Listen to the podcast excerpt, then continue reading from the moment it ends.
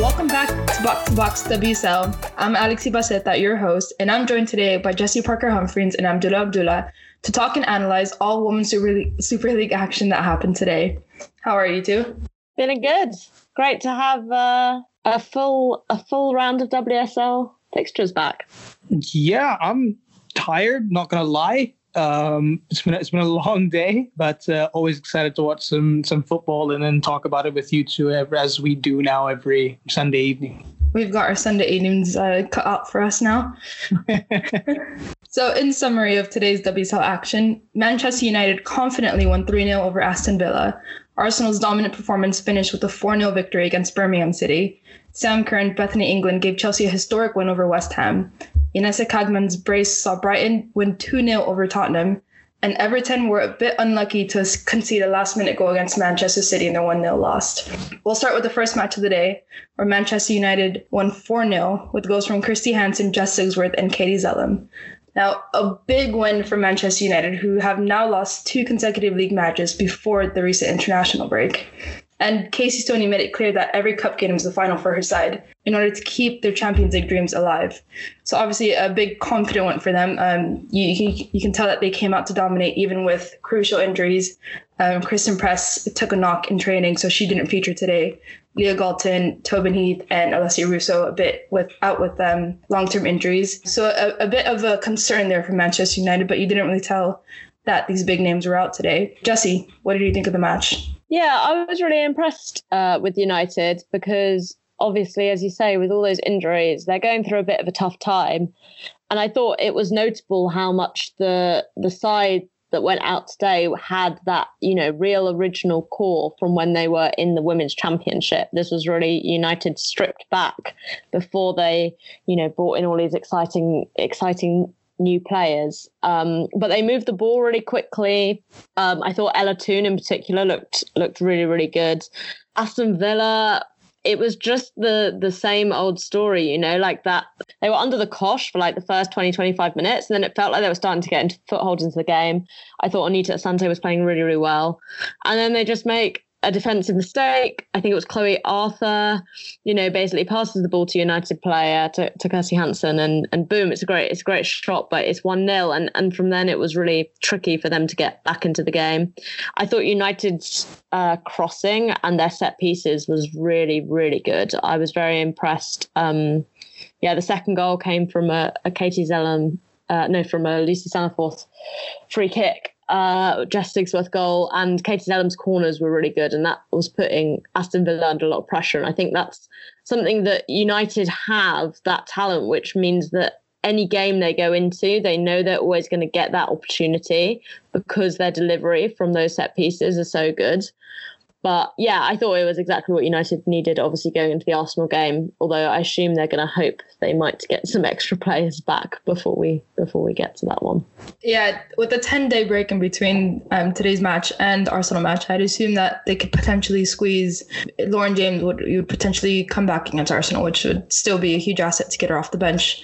And today, I I quite liked the Manchester United side. It was Katie Zelem, ja- Jackie Groenen, and Lucy Staniforth in the middle three. This was Lucy Staniforth's first WSL start for Manchester United. And I thought she was easily United's player of the match. She had an outstanding game, uh, played really well with Ella and That really impressed me much because you usually see Ella Toone down the middle, in front, well, in, in and around the top nine striker. Um, and today she played out on the right, right wing and she dominated it. I think she did really well with the 1v1s down the wing, got a few crosses in, a few attempts in, and then when she would cut inside, float into the center of the midfield, she interchanged a lot of short passes with Lucy Staniforth, and that was absolutely brilliant. There was one um, play that unfortunately didn't result in a goal of, of Jess Sigsworth. Um, it was Ella Toone cutting down to the middle, interchanging with Lucy Staniforth. One, two touches here and there. Jess Sigsworth got a 1v1 with the keeper at the penalty spot. So that was really good to see. And obviously, as you mentioned, you know, Lucy Staniforth put that ball on a plate for Jess Sigsworth to head home. Um, that was absolutely that was fun to watch. Um, but definitely, uh, it was a good dominant game for United, and you know they did need that. Um, I think it brings them quite a lot of confidence, important confidence that they need against Arsenal, especially with the 10 day break. I know Arsenal also mentioned that they would prefer to play a game in between to keep up kind of winning momentum against such a big game. And I don't know if Casey Stoney feels the same way. I think, as we mentioned, she would potentially like the 10 days to kind of get her players back. Um, but we'll see how that works out. Now, Abdullah, do you think that this United side can get points off of, off of Arsenal? And if so, what do they have to do? In in in in in a sh- in, in you know with a short answer, I think yes, um, because kind of the way uh, um, we've talked about this for Arsenal have been a very been very hit and miss. You know, this season there are times in the season where they look absolutely fantastic. They're playing some luscious football. You know, passing it around quickly and, and scoring goals for fun. We saw that in the beginning of the season. And then you find them times where they just they can't buy themselves a goal. Their control in midfield's poor. Um, but I think I think this United side has um, has character. It has has the potential to you know, to take points off. You know, you, you know, I think they needed this win today. Super important against a, a, decent Villa side. I mean, they've been they've been doing decently well recently, and I think if they can channel back to the game that they played, I think it was last season, early last season, and I think they got a draw one one, if I'm not mistaken, during the beginning of the season, where they played this this really deep block counter attacking style of football, which against Arsenal, which I think frustrated them a lot, and that was at a time when Arsenal were you know in form. They had a good formula going. So i think if they can kind of repeat it and, they, and i think probably this uh, at this time united may be able to may, may even have better technical players. I mean Staniforth forth i've been i was i was really um i was really excited when she got signed for united and and now we finally get her you know get to see her start. And i think she played well. So i think she could be a really good technical player in the middle of the field you may want to bring in like a Maria Thorisdottir in at fullback just to bring in that expert experience. So I think they've got the pieces to really play this tactical battle against against Arsenal, and I think I think it's something that'd be really fascinating. And I can see them pulling off a a, a smash and grab. Though I did say that today, and then other things happened. But uh, you know, I, I, I uh, in the short answer, yes. And Jesse, if United don't pull off a win against Arsenal, do you think that could be down to the injuries that they have at the moment? Yeah, I do think at the moment looking at things, you've got to think Arsenal go into this as favourites because Arsenal seem to have all their players coming back and United don't. And, you know, I don't know how much Christen Press is injured, but, you know, if there's the possibility of their, them going into this game without Press and they will obviously be without Heath, that's a massive blow for them because they signed those players for these exact kind of games. And to not have that when you are stripped back to, you know, as I said today, the bulk of what was their WSL championship side, that side was an amazing team and took the championship by storm, but it was a team to play in the second division, you know, and they added those players this season to help take them to the next level. And I mean, right now, I do feel like Arsenal will go into that game as favourites. Um, I would say never say never because I think Casey Stoney is one of the most exciting managers in this league. Um, and it will be incredibly disappointing for United if they do end up missing on these Champions League places, having practically led the league for most of the season, let alone got even into the top three. Um, but the injuries have just have really killed them. You know, when you, we think back to United at the beginning of the season, you know, some of the players who are really impressing us, like Alessia Russo, she's been out for ages. You know, Leah Galton, she's out for ages as well. So these injuries that they've picked up have been long term, tricky ones to deal with that, you know, any any team would massively struggle with uh, adapting to. Yeah, it is interesting. They did look comfortable without the players today against Aston Villa. Um, but I think they they kind of figured out how to beat down Aston Villa, um, probably from the game that Arsenal played last last season um, last week against them not last season. Um, and and it is quite interesting because it is now the test to see if these players can show up against a team like Arsenal without without the big names that they've been so reliant on in the entirety of the season. And on the topic of Arsenal, the Gunners won 4 0 against Birmingham City today. Miedema has never scored against Birmingham City until today, with a brilliant individual effort to spin around a Birmingham defender and bang a shot in. Absolutely unstoppable. Caitlin Foord scored a brace, and Lisa Evans sneaked a goal in three minutes into injury time. Now, I know you two didn't catch much of the Arsenal game, probably didn't miss much of a difference between other games, if I'm being completely honest. It was a typical Arsenal dominance with four goals banged in, one by Miedema, and obviously a few by Caitlin Foord, which isn't no surprise there considering the form that she's been in. And it was it was an interesting win in terms of tactics. Joe tried uh, something a bit different. He tried to put Viv Miedema as a 10 and Caitlin Foord as that nine striker um, which which kind of worked. You saw Beth Mead out on the right side, and it was interesting. Beth Mead had a pretty good game today. In the middle, it was Lia Wälti, Danielle van der Donk, and Jordan Nobbs. Um, and it was, I mean, even that is confusing because on the starting lineup that you saw, you saw Viv as in the middle and Jordan Nobbs as a winger. But obviously, the, during the game, they interchange quite often. And you've been seeing that in the last two games with Jordan Nobbs going out on the wing often. We saw Kim Little on the right wing today. I mean, when was the last time that you saw that? Um, but I think today kind of helped bring Arsenal to that level that they've been craving for so long with that consistency and rhythm and passing and rhythm and, and playing and fluidity and, and positioning. And you saw that quite a lot today. I mean, Lydia Williams was part of the game today. She was a third center back pretty much. She was halfway up the pitch, getting those passes in, playing the game out. And it was really interesting to see, especially with Manuela Zinsberger, who doesn't really have the confidence to get out of her goal as much. Whereas you have Lydia just kind of just walking up the pitch and, and being involved in the attacking play. Um, so I think this was a good Arsenal win as a whole. Um, it wasn't, you know, it wasn't a 7 0, 8 0 win, but it was a good one for Arsenal. There was a lot of quick passing, a lot of fluidity in play, and, and they've needed that for quite some time, I think, especially without any any kind of rhythm picked up since Christmas, really. Um, so today it was quite interesting to see that, quite good to see that.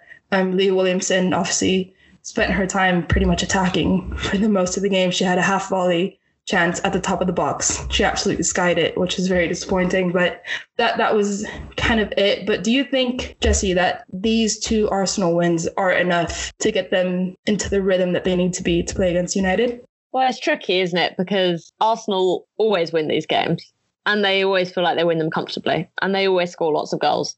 And the problem is then they go into the bigger games and it, it doesn't transpire in the same way. I do think, you know, playing Caitlin Foord as a striker with Miedema as the 10 is interesting. Um, and I think it could offer them a lot of joy because I feel like when you watch Arsenal play in these bigger games, Miedema does get very isolated. She can often end up dropping further back to try and pick up the ball. It's a lot easier, it feels, for higher level opposition defenses to basically mark her out the game. Whereas I think playing her as a 10 offers her a bit of positional freedom. She can go and collect the ball because she's good at doing that. You know, she is good at going back to, to get the ball. That's why she chooses to go and do it in those games when she's struggling to get on it. But then still having someone further in front of her, I think could be a really good option for Arsenal. Um, I don't always really believe in this mentality concept that Arsenal just like don't have the head for big games. It's ridiculous when you look at Arsenal's squad. They've got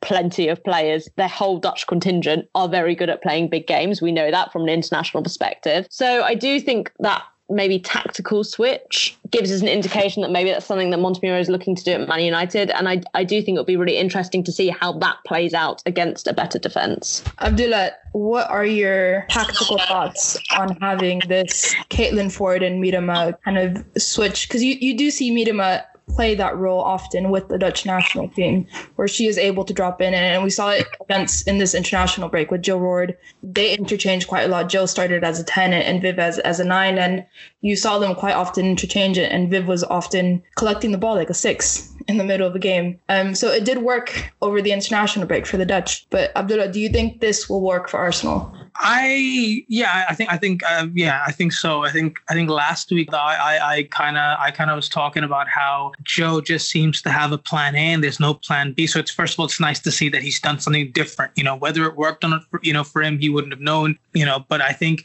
I think the overall tactic is good. Like Jess was saying, I kind of agree with everything that she said there and, and what you said, Alex. That I think with Miedema being such a such a striker that likes dropping deep you know, sometimes, you know, because there's not enough service coming through, kind of putting her out of the the limelight of the center backs and, and giving, you know, using someone like Caitlin Foord, who's a little bit bigger, who can kind of occupy the center backs, you know, from a tactical perspective, and then letting someone like Miedema drop deep, collect possession, and can I almost kind of have her running in behind and you know, and using Caitlin Foord and Beth Mead coming in up from out wide to kind of, you know, kind of pull players out of position so she almost has a free run through or just uh, an advantageous 1v1 position. So I think from a tactical perspective, playing almost, it's, it's, you know, playing with almost two up front I think could even do Arsenal something good. And it, it's something that I don't think anybody has seen. So if you're going to make a tactical switch now at this time of the season, something that really they have never done, and they've kind of got the personnel to do it. And I mean, at the same time, they've got two excellent fullbacks who are great at crossing as well. So even if you, even if plan A within this new, you know, two striker system uh, doesn't work, where Viv drops deep, you know, interchanging play. You can even have someone like Jill Roord playing in center midfield, making late runs in kind of you're mixing the new system with the Dutch system, and you can kind of, you know, almost integrate this. If plan A doesn't work, you've got excellent wide players who can cross balls in for a Caitlin Foord, for Vivianne Miedema to be able to, you know, try and try and head in. And, you know, in some sense, this new tactic gives them a couple of alternatives and teams won't know. I mean, they'll have seen this one game so it's not like United have too much to go on if Joe decides to go with uh, with with this formation system. So I think you know, having said that, yeah, I think it's a it's a good time for them to gain momentum. Two games on the win. You know, you just need 90, you know, 90, 100 minutes of good football to find you know get some confidence back and go, okay, fine, we can you know we can do this. So yeah. Also, the other thing that's interesting is that Caitlin Foord has played this role for Australia, and she has played this this kind of formation with like Sam Kerr being the the Miedema, you know, and it's worked really well for them in the past. It's not like Caitlin Foord is coming in as a number nine for the first time. Like this is something that both Miedema and Foord know how to play those different roles. So in terms of rolling it into the next game, I don't think then they need lots of time to to pick up that kind of understanding between each other. Yeah, I definitely agree. And and what Abdullah kind of mentioned there as well is are the fullbacks. With Noelle Maritz coming back, I think that has given Arsenal a lot of depth in the back. Um, obviously Lisa Evans, Katie McCabe, you know, they are really good at fullbacks. Katie McCabe particularly has, I think, about seven assists this season so far. And Noelle Maritz brings in you you can tell the experience that she has just with her presence on the pitch. And i think that's been a huge asset to arsenal. And you see you're able to see kind of the wingers cut in quite a lot which which i think will benefit the likes of beth mead who likes to get those shots on target who hasn't been able to execute any good shots as of late which is quite disappointing. But she is well capable of, of cutting in and shooting. And i think it will benefit a lot of players to have that that middle advantage. Um obviously with with danielle van der donk played really well again today she played a bit deeper but with when you have Caitlin Foord as a nine and when you have Vivianne Miedema playing with her, it allows it gives a lot of space for players coming in behind to kind of push up and keep that momentum going. Um, but moving on before we get too carried away talking about all this. Manchester City won 1 0 against Everton. Perhaps not, the scoreline doesn't say much about the game, but Manchester City have now won nine consecutive WSL matches. And Willie Kirkside almost found the secret to stop City's attack. And Everton started with a block of five with three center backs, and it worked until the 81st minute when Keira Walsh got that shot off. Now, Jesse and Abdullah, you guys watched different halves of the match. Um, Jesse, we're going to start with you because you watched the first half.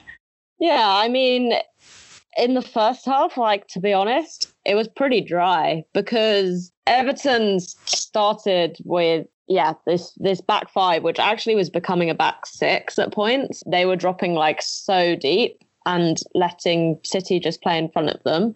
They had a couple of like counter-attacking opportunities, but to be honest, nothing super came of them. But that was like obviously the idea was that they were going to sit back as much as possible and then try and move forward on the break really quickly and kind of switch into a 3-4-3 very quickly. And i did think they were very good at doing that. Like they i think oftentimes when teams look to pe- play that like low block back five they struggle to make the transition quickly enough to justify it on the counter, but I, they knew what they were doing. They were unlucky. They had uh, Dan Turner and Ingrid Moe Wold go within the first half. So, but Willie Kirk really stuck to his guns. He had Hayley Raso playing as a right wing back, which was an, an interesting choice. But yeah, I mean, Chloe Kelly and Sam Mewis were causing them problems down the, the right hand side, Everton's left. Uh, Chloe Kelly just feels like she ups her game every time she gets to go go back and play at Everton. But yeah, like the first half, it was very clear what the pattern of the match was going to be, which was that basically City just kind of battering the Everton defence and seeing how long Everton would hold on for.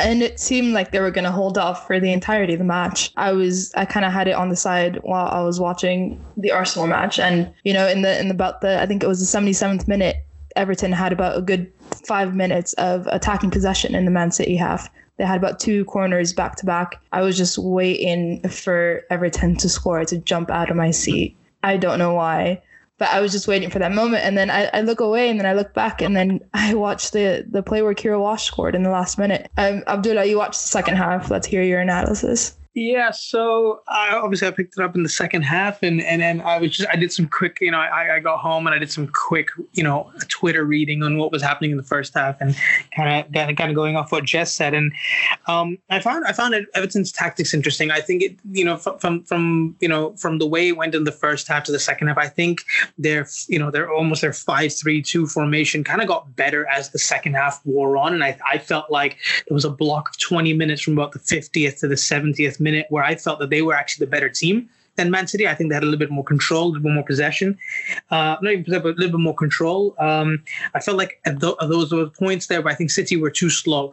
Um, though they, they played this weird, um, you know, at times there was like they were almost playing like a like a four, you know, four three two one kind of system where you had like Hemp coming into a bit narrow position, Weir pushing up, you know, and uh, switching up with Mewis. Then you had Kelly, Chloe Kelly on like this wide right role, um, and I think at that point they were a little bit frustrated because every time they tried to get into Everton's back back line, they would just get shunted out, you know, would go back.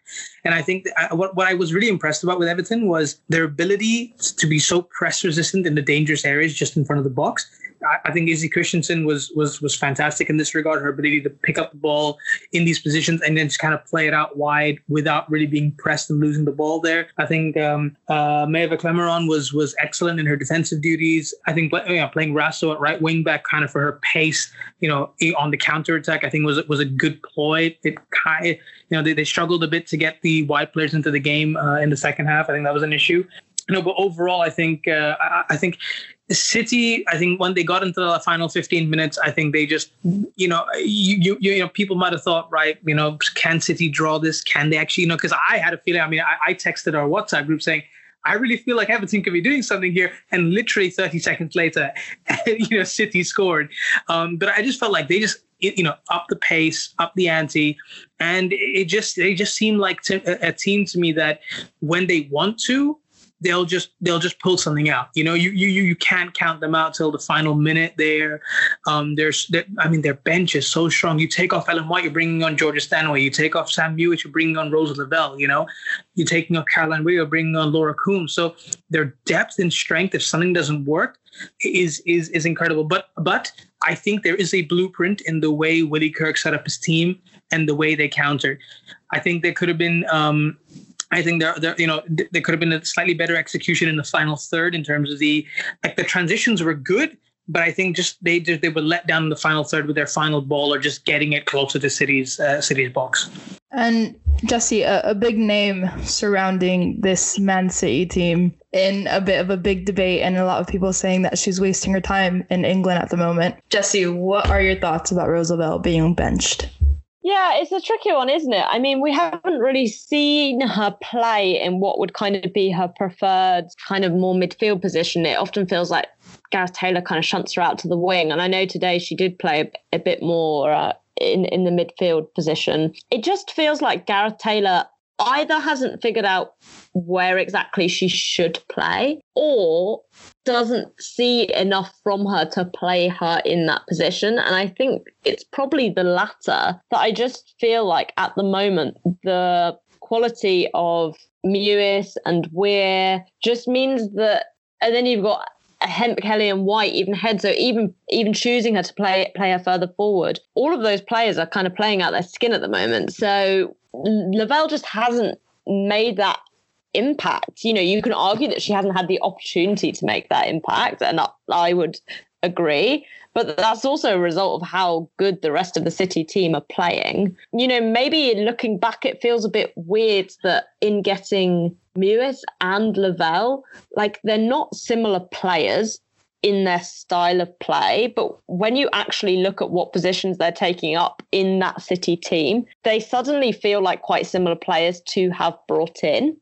Like, I don't know. Obviously, you know, and the other big American names would be Heath and Press, and you only get them as a pair, and you know, City couldn't necessarily didn't necessarily want those instead. But looking back on it now, it, it, kind of feels like a bit of an odd choice to bring both those players in at the same time. I just wanted to add, just kind of want to add something to that, and I, and I agree. And I think you kind of look back at, at, at Rose Lavelle, you know, in the in 2019, that season when she was playing for the Spirit, um, she only had about an odd 400 minutes. Started the World Cup, came back to the Spirit, didn't really play much. You know, then obviously the pandemic happened, hardly played, and then she moves to Man City. So I, I you know, I almost kind of want to say that she hasn't really played any real football with significant minutes since 2019. I mean, it's been kind of a stop start. I don't think she's had the momentum. Injuries haven't helped, but uh, at the same time, it's it's it's kind of a weird one. I mean, if she, I agree with Jess in terms of yes, they are different players because they both have different skill sets and and and, and roles but yes, they do play in the same position. But then at the same time, um, you if you're gonna if you're gonna get a Rose Lavelle and Sam Mewis, play them for what they're best. Every time Rose Lavelle goes and plays for the United States, she ends up being some sort of MVP or man of the match. Like she was just the MVP of the She Believes Cup. She was you know, one of the players of the tournament of the FIFA World Cup that we had, you know, a couple of years ago. So, uh, what I don't understand is you bring her in, you have to play her in that position. There is just there is just no excuses not to. And I get that you want maybe you want to play a certain system by playing Sam Mewis in there, but I think I think Lavelle deserve. I mean, I think she's over injuries now. I think I think she she should be.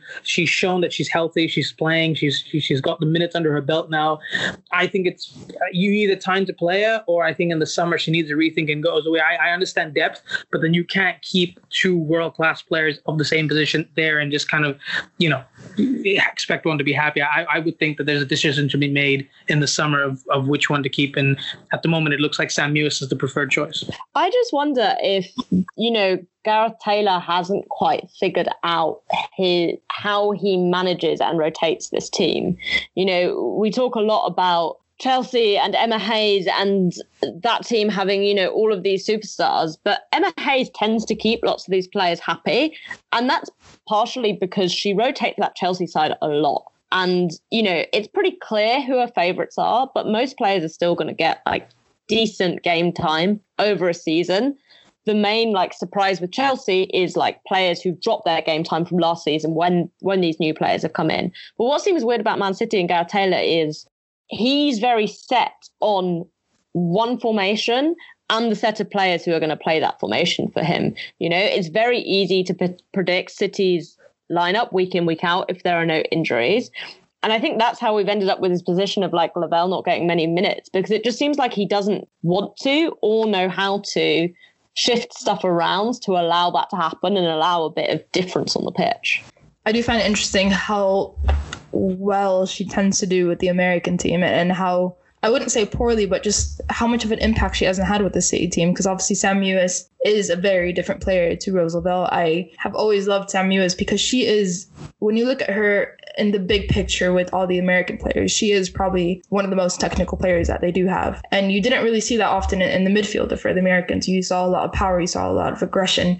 There wasn't a player that, that likes to take on people like Sam Mewis. There wasn't that, that vision that Sam Mewis had in that midfield. And when you have a Man City midfield, you're always going to have Keira Walsh and Caroline Weir in your midfield, no matter what. And if you put Rose Lavelle next to them, I don't know if she will click as easily as Sam Mewis has. I think Sam Mewis just fits a lot better into a technical side than Rose Lavelle would. And of course, it is it is also down to Gareth Taylor, who, as you mentioned, Jesse, doesn't really know how to manage the team that he has. Um, and luckily, he has been stricken with a lot of injuries this season, so hasn't been able hasn't been forced to kind of change that around either. But we'll move on from this topic and we'll pick it up another day. We can probably be here all night. Uh, we'll move on to Chelsea who have broken yet another WSL record. They have won five consecutive away matches for the first time in the WSL, and they've tallied up a total of 17 goals without conceding any. And in today's 2 0 win over West Ham, Beth England assisted Sam Kerr for the opening goal in the seventh minute. And then we saw the roles reversed with England scoring off a Sam Kerr assist. Um, Jesse, you watched this match in full. What were your thoughts? Yeah, I mean, it was a pretty routine win for Chelsea, but West Ham did put them under pressure. I thought Martha Thomas was really good today. I thought her press was really impressive.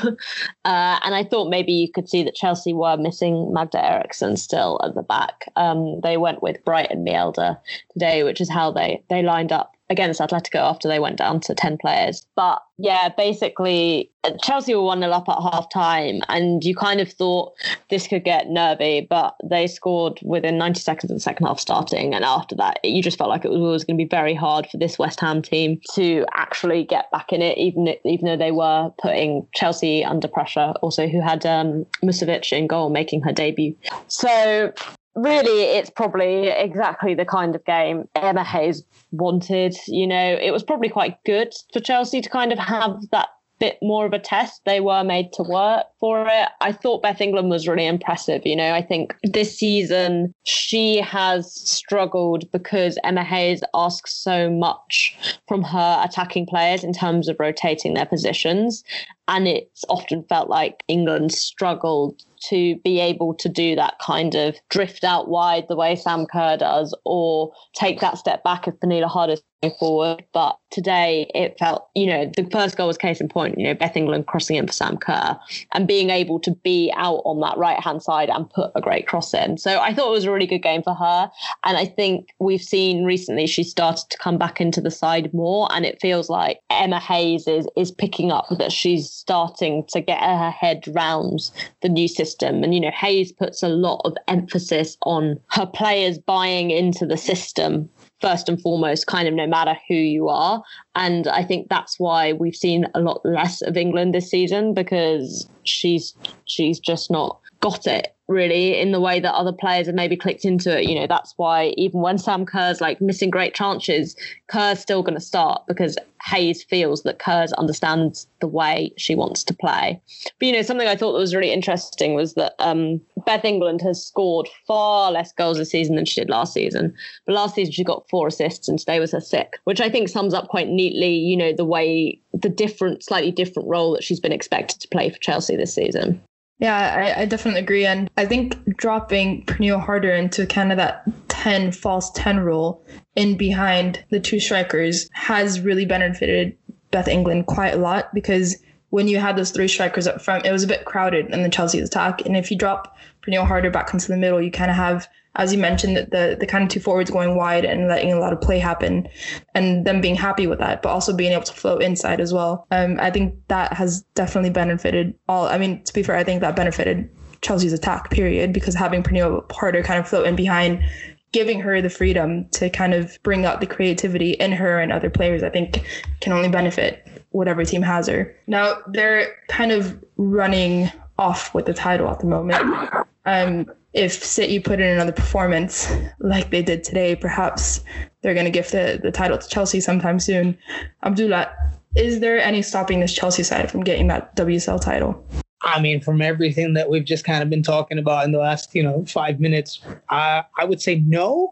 Um, I think I think the last two seasons, I think they've been one of the most consistent, if not the most consistent team in Europe. Eh, you know, and, and considering the fact that Emma Hayes has played essentially two different systems, you know, last year and this year, and and both have yielded you know amazing results in terms of top of the table, running away with the league, you know, likely, you know, and there's a good chance they could even win the Champions League this season. I think it's it's going to take.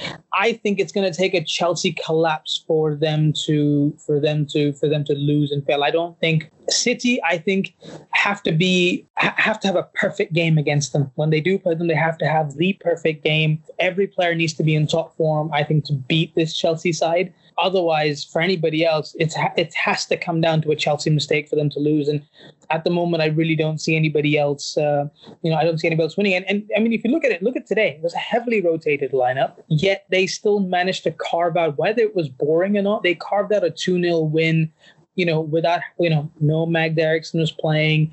You know, you had okay, you had Sam Kerr uh, and and Bethany England up front, but you, you know, you and then by the end of the game, you had Drew Spence, Jess Carter, Guro Reiten, Jessie Fleming, everybody on the field, everyone getting minutes. Kind of the the, the man management. Um, you know, you were talking about Jess uh, earlier on. Everybody got some minutes on the pitch. They managed to get two goals you know Kerr uh, and, Bethany England on the score sheet, getting more goals. And I won't start on the on the tactical thing about what they played last year and, and the England Kerr. I will be here literally for the next hour. but uh, but but uh, but on that note, it's I think there is uh, I, I just you know keep it short. I, I find that um, I, I, find that sort of change really smart and really um, and I and I think she's done that better than the way uh, you know Gareth Taylor has you know with his star-studded squad. She's been able to find a system to fit everybody, you know, fit all the top players in and rotate and still get the same output, you know, that they've been continuing. I think the difference between Emma Hayes and Gareth Taylor is that Gareth Taylor believes in a system with the players that he has, like Jesse mentioned, and Emma Hayes kind of believes in her system and she expects everybody else to fit into that system. No matter who you are, no matter if you're Pernille Harder, if you're Niamh Charles, just starting off your career, she expects you to play in that system no matter what. And that's why I think it's important for Emma Hayes more than it is Gareth Taylor, obviously, that her players are able to fit into that system at any given time that every any player that plays for Chelsea can come into any position at any time and know what they're doing and kind of everyone is on the same page. And that's what she wanted obviously with the Champions League in mind. She needed that. She needed to know that if Magda Eriksson isn't going to be there that she can slide in Maren Mjelde in the middle and bring bring in a young Niamh Charles as fullback. She needed to know that and I think that's obviously worked out amazingly for her. So far, of course, there there is still the, the Chelsea Man City game coming up in April, which should be probably the match of the season. But we'll move on from this.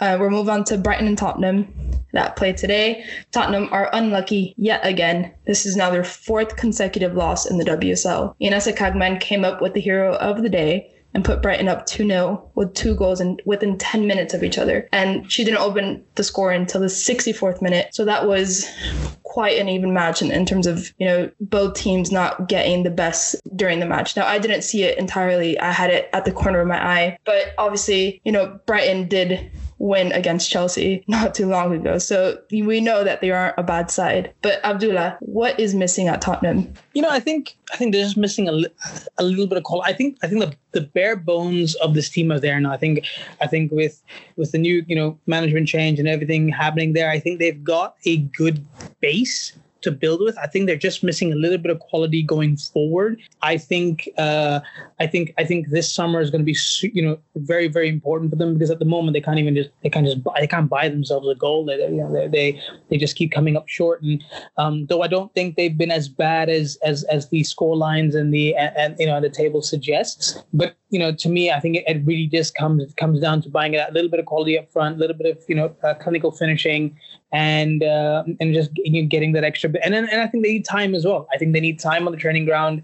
They need time to just you know, like we've been talking about with Emma Hayes and Gareth Taylor, get the system kind of perfected in everyone's head, in the player's head, and just have them understand it. And once that works like clockwork, you know, maybe bring in that extra one or two players, and then I think Tottenham can be a, a pretty decent mid-table side. And Jesse, do you think that Tottenham's issues could be fixed with heavy recruitment in the summer. Yeah, I mean, I think they're really missing a goal scorer. I thought it was interesting today seeing Jess Sigsworth uh, start for United, but I think that's exactly the kind of player that Tottenham could do with. You know, Jess Sigsworth is a great goal scorer. She doesn't, in normal occasions, play for United at all. She's young you know that's the kind of player that you think in summer they should be going out after but I think also it's important to give credit to to Brighton. You know, it wasn't so long ago that I was kind of looking at the bottom of the table, and you had the kind of three teams around Brighton. They'd all changed their managers, you know, West Ham, Spurs, and okay, Bristol City. Tanya Oxtoby's just on maternity leave, but they brought Matt Beard in, and it felt like they were freshening everything up. And Brighton were like kind of sinking, and it feels like you know Hope Powell, she's a legend. Uh, never doubt Hope Powell. Um, but it feels like she's just totally turned it around. And, you know, to get these kind of three consecutive wins has been really impressive for them. They look full of confidence. I think it's really interesting that it felt like when Brighton were first started on their real downturn, uh, it was when Hope Powell had to take time out because she had coronavirus. And Hope Powell is a manager who demands a lot. You know, we're talking about Emma Hayes like demanding a lot to fit her system, but you watch Hope Powell on the touchline and oh my gosh, I would not want to get on the wrong side of her if I was making mistakes. And it just feels like recently she's really, you know, whipped the team into shape. And that win against Chelsea, I think, gave them a lot. And, and why wouldn't it? You know, like you did what no team had done for games and games and seasons and seasons. And it feels like that's been an amazing, you know, board for them to, to jump off and, and go on this run. And, and there was a point where I thought they'd get you know, caught up in a bit of a relegation fight, but now they look well clear of all that. So shout out to Hope Powell. Hope Powell, the queen of women's football. And and Tottenham kind of they're six points clear of relegation at the moment. And I think they, they've done enough so far this season to kind of save themselves from that relegation zone. But at the same time, from now until the end of the season, they face Arsenal, they face Manchester United, they chase they face Chelsea, and on the other side they, they chase um well I can't speak English today apparently. They face Bristol City and, and Birmingham City, which are still tough games, especially with Bristol City kind of fighting their way out of relegation at the moment. You know, it's it's not an easy finish for Tottenham, and maybe at the end of this we're going to talk about relegation, and you you never know, but I think they need to save themselves for this season as much as they can. Get that goal scorer, like you said, Jesse, get that goal scorer to kind of put them on. I mean, they don't have bad players. They have a good midfield. They have a solid defense, especially with Shelina Zadorsky and, and Alana Kennedy coming in. There's a lot of confident attitude on that pitch, but without that goal scorer, they're, they're not going to get anywhere. And it's kind of sad to see a good team kind of not being able to be supported with good results. And it's just really unfortunate. Um, but I guess we'll we'll talk about this in a in a few weeks, see how they're getting on. Um, but hopefully they will not be in the relegation zone. And and I think next season they can lift their heads up and kind of get that momentum. I mean, Rehanne Skinner obviously came in in the middle of the season, so didn't really have that much time to kind of get the team up with her philosophy. She kind of had to deal with what she had already and kind of build off of it. She, I don't think there, there was enough time to kind of restart and get her head wrapped around it. And but I think also this half of the season has allowed her to get a feeling of, of what she's in for. And kind of the summer months, she can kind of get her head plan around what she has, get something new that she wants, not that what she already had. And perhaps you can see kind of a turnaround next season, hopefully. But I think that is it for this pod. We hope you enjoyed this episode of Box Vox WSL. You can follow us on Twitter if you're not doing so yet and keep up to date with all information and updates about the pod. Check the description for our Twitter handles. We'll see you next week to analyze and chat about the Women's Champions League round of 16 because there won't be as many WSL matches that weekend. And Conti Cup final, which is coming up as well. Bye everyone, have a good week. Cheers guys, bye. See you later, bye.